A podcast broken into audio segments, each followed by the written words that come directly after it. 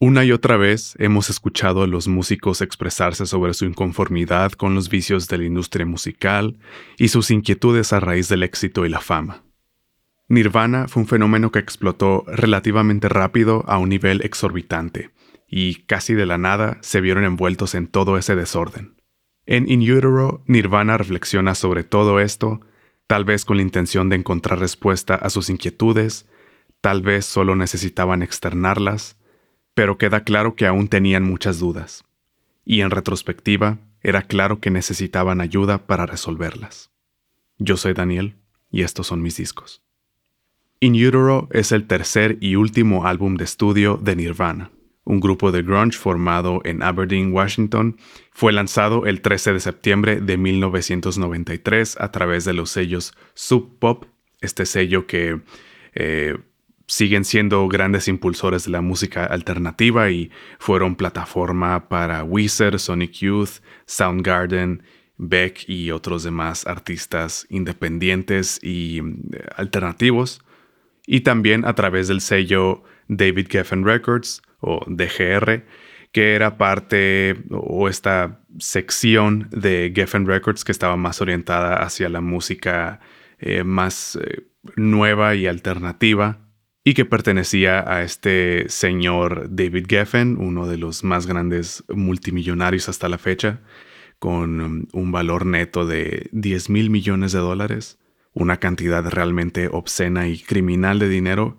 Em, y Geffen Records, este paraguas, eh, son dueños del catálogo de todo artista que haya sido medianamente relevante en los últimos 40 años. In Utero contiene 12 canciones y dura aproximadamente 41 minutos y este álbum es un clásico del grunge. El grunge es este subgénero del rock que surgió por ahí de mediados de los 80, mediados finales de los 80 y que fue popular hasta igual mediados de los 90. En este álbum predominan los eh, sonidos con texturas ásperas y creo que si habría que describir este álbum con una sola palabra sería esa, áspero. Personalmente yo percibo a Nirvana eh, menos explosivos eh, comparado con otros lanzamientos anteriores. esto no creo que sea mejor ni que sea peor, solamente así son las cosas. Y hay momentos en los que pareciera que tienen menos energía, pero no creo que sea así. Simplemente me parece que toda su energía está eh, mucho mejor dirigida hacia un propósito. Si lo comparamos con su discografía anterior, eh, su álbum debut Bleach tiene muchísima energía y esta energía está eh, muy dispersa, que no creo que sea algo que juegue en su contra. Y desde su segundo álbum con el que estallaron, Nevermind, em, es un álbum que igual tiene mucha energía, pero está eh, mejor enfocada, no tan dispersa como en Bleach, y logran un mayor control del caos. Y por último, en este álbum In Utero eh, se percibe mucho mayor intencionalidad. Es un trabajo, me parece, más pulido y refinado. Lograron domar el caos y liberarlo a voluntad para lograr un efecto específico y completamente premeditado. Las letras de este álbum son observaciones de su nueva vida eh, siendo una de las bandas más exitosas del planeta, lo cual les causa cierta incomodidad. Hay sutiles y no tan sutiles denuncias de los vicios de la industria musical, vicios en los cuales se ven involucrados y los afectan a nivel personal y los afectan en su bienestar. También hay momentos de autocrítica con eh, burla hacia sí mismos, con un toque de cinismo. Por ejemplo, en la primera canción, las primeras palabras que dicen son eh, algo así como la angustia adolescente eh, pagó bien, me dejó dinero, pero ahora estoy viejo y aburrido. Y en general este álbum tiene un aura que en retrospectiva es como un presagio de lo que ocurriría en los meses próximos. Para mí este es un gran álbum de principio a fin, canción tras canción, y entre mis favoritas están Serve the Servants, la canción con la que abre el álbum, Heart Shaped Box, uno de los sencillos, Dumb, Penny Royal Tea, Tourette's y All Apologies, que es eh, la canción con la que cierra este álbum y que quiere decir algo así como mil disculpas. En esta canción, Kurt Cobain habla de un conflicto interno entre eh, lo que los demás esperan de él y lo que él quiere para sí mismo, y a la vez se muestra inseguro de por qué hace lo que está haciendo, y considerando que unos meses después del lanzamiento de este álbum, eh, Kurt Cobain se quitaría la vida, esta canción se siente como una despedida. Los integrantes de Nirvana al momento en que se hizo este álbum, eh, no hace falta que hable mucho de ellos, eh, obviamente es Kurt Cobain en la voz y la guitarra, Chris Novoselic en el bajo y Dave Grohl en la batería, quien eventualmente formaría la banda Foo Fighters. Y ahora pasando al apartado visual de este álbum, Kurt Cobain y Robert Fisher se encargaron de la dirección de arte de este álbum.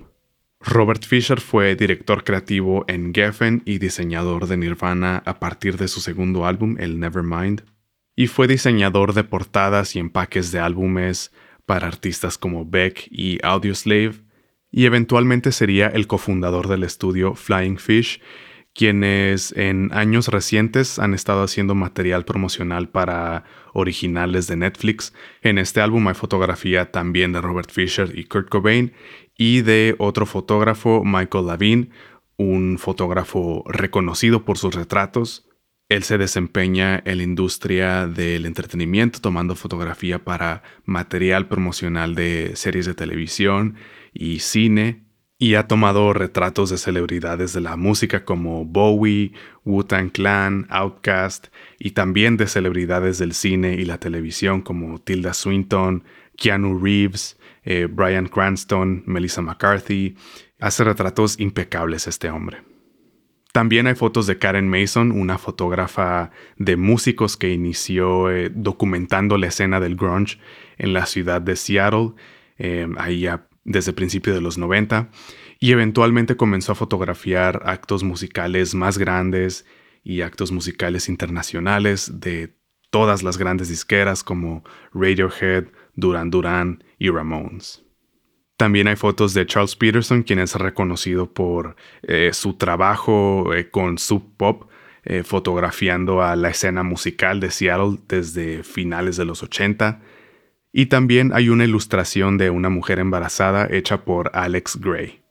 Él es un artista multidisciplinar y en su obra eh, suele representar al cuerpo humano con una precisión eh, anatómica y también incorpora estos patrones que eh, parecen fractales. Y si sus representaciones del cuerpo humano tienen esta precisión de ilustración médica es justamente porque él trabajó en el Departamento de Anatomía de la Facultad de Medicina de la Universidad de Harvard y él ahí preparaba los cuerpos para disección y a la vez eh, él los estudiaba. Y es probable que ya hayan visto en algún momento el trabajo de este artista, ya que eh, su arte ha sido utilizado en varias ocasiones por la banda Tool. Y ya saben, si les interesa ver estas ilustraciones y estas fotografías, estarán disponibles a partir de mañana en el Instagram de mis discos, arroba mis discos. En este álbum solamente hay un músico invitado y se trata de Kara Shally, quien tocó el cello en las canciones All Apologies y Dumb. In Utero es un álbum producido, grabado y mezclado por el ingeniero Steve Albini con el asistente Bob Weston y fue realizado en Pachyderm Studio en Cannon Falls, en el estado de Minnesota, un estado que a nadie le importa. Steve Albini es un ingeniero de grabación y productor, aunque no le encanta ese título, y él es una figura prominente en el rock alternativo e independiente. Es famoso por su trabajo con Pixies, PJ Harvey y obviamente Nirvana, y dice que ha trabajado en más de 1500 álbumes. Él es un ingeniero reconocido por sus técnicas de grabación y destaca por sus grabaciones de batería. Su filosofía con la que guía todo su proceso es que el material grabado necesite el menor trabajo en la mezcla, específicamente el menor trabajo de ecualización posible en la mezcla, Y para él las técnicas de microfonía son eh, la clave para lograr que así sea. Hay varios videos por ahí donde él muestra su proceso y eh, básicamente demuestra por qué tiene la razón y explica muy bien cómo el sonido cambia eh, dependiendo de muchos factores. Factores que van desde la selección del micrófono adecuado, la distancia del micrófono a la fuente, el ángulo del micrófono eh, con respecto a la fuente, a qué punto específico está apuntando el micrófono. Y todos estos y más son factores que él eh, toma en cuenta para resaltar y atenuar ciertas características de lo que sea que esté grabando.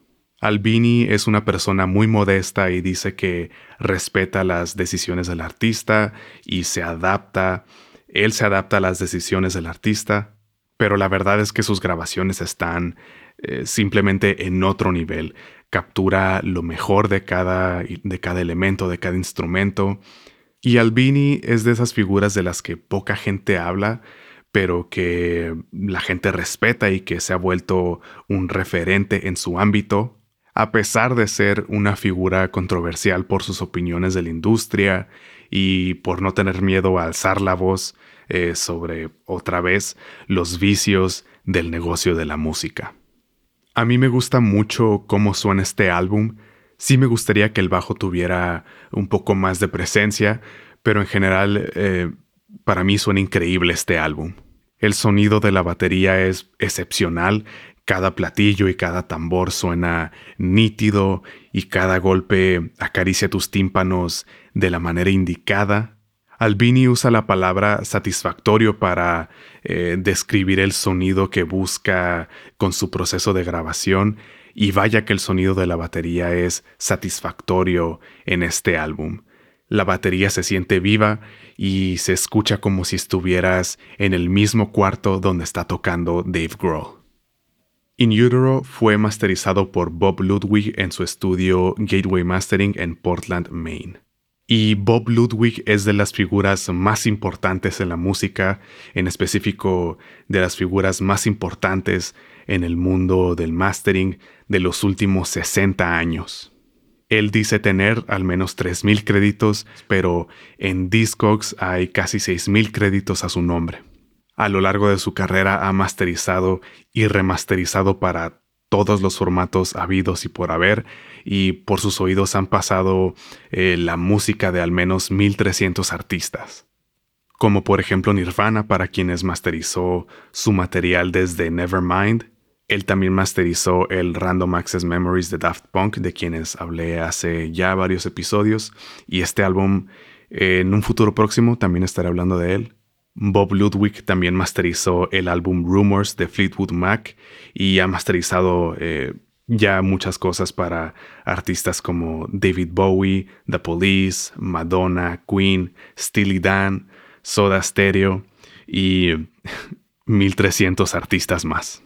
Y él es otra de esas personas que no tanta gente conoce o por lo menos gente que eh, pues que no está muy pues clavada en esto eh, pero que ha contribuido a moldear el sonido de la música como la conocemos hoy en día. También hay que decir que alrededor de, la realización de este álbum In Utero de Nirvana hubo una controversia, una disputa, una pelea, una, una querella. Y lo que pasó fue que Nirvana y su ingeniero Albini estaban felices con el proceso y con el resultado que habían obtenido eh, haciendo este álbum, pero a la disquera, a DGR, David Geffen Records, eh, no les gustó el álbum, decían que era inescuchable y decían que era muy ruidoso, que no les gustaba la producción de Albini, la cual es distinta a la de Nevermind, pero eh, de ninguna manera me parece que sea inferior. Y también decían que las composiciones de este álbum eran inferiores. Insistían que la música no era amigable con la radio y que por lo tanto no se iba a vender bien el álbum y querían que la banda volviera a hacer el álbum completamente desde cero. Y después de meses de este estira y afloja de unos eh, si les gusta el álbum, los otros eh, no les gusta, entonces estos lo defienden y los otros lo atacan, pero luego empiezan a dudar. Finalmente, DGR consiguió que el ingeniero Scott Litt remezclara los tres sencillos del álbum y que sea un trabajo eh, pues más apegado a lo que estaba buscando la disquera y finalmente el álbum salió a la venta.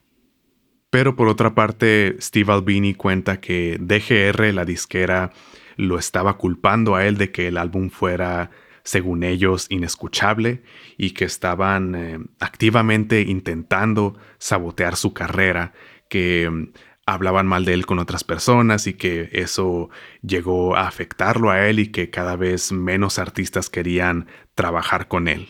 Y todo porque esta disquera enorme, pues nomás no le parecía el trabajo que habían hecho y estaba terca con que no se iba a vender.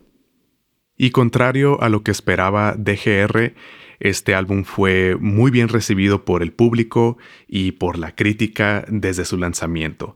Y vaya que fue muy muy bien recibido porque vendió 180 mil copias en su primera semana eh, solo en Estados Unidos.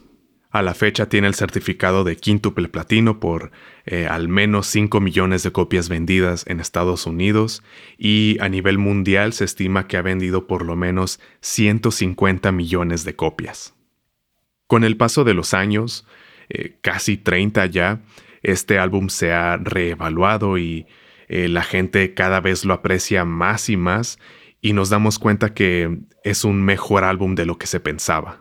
Estoy casi convencido de que In Utero se volvió mi álbum favorito de Nirvana y creo que está más decir que lo recomiendo ampliamente, a menos que no te guste el ruido y las interpretaciones entre comillas sucias.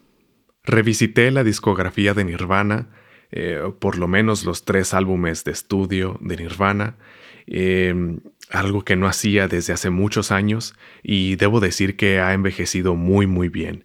Y esto es algo que no pasa tanto con la música de mi pubertad y mi adolescencia, como por ejemplo Slim Shady LP de Eminem, del cual ya hablé hace algunos episodios, o también Poison, que no puedo creer que, que me gustaba Poison.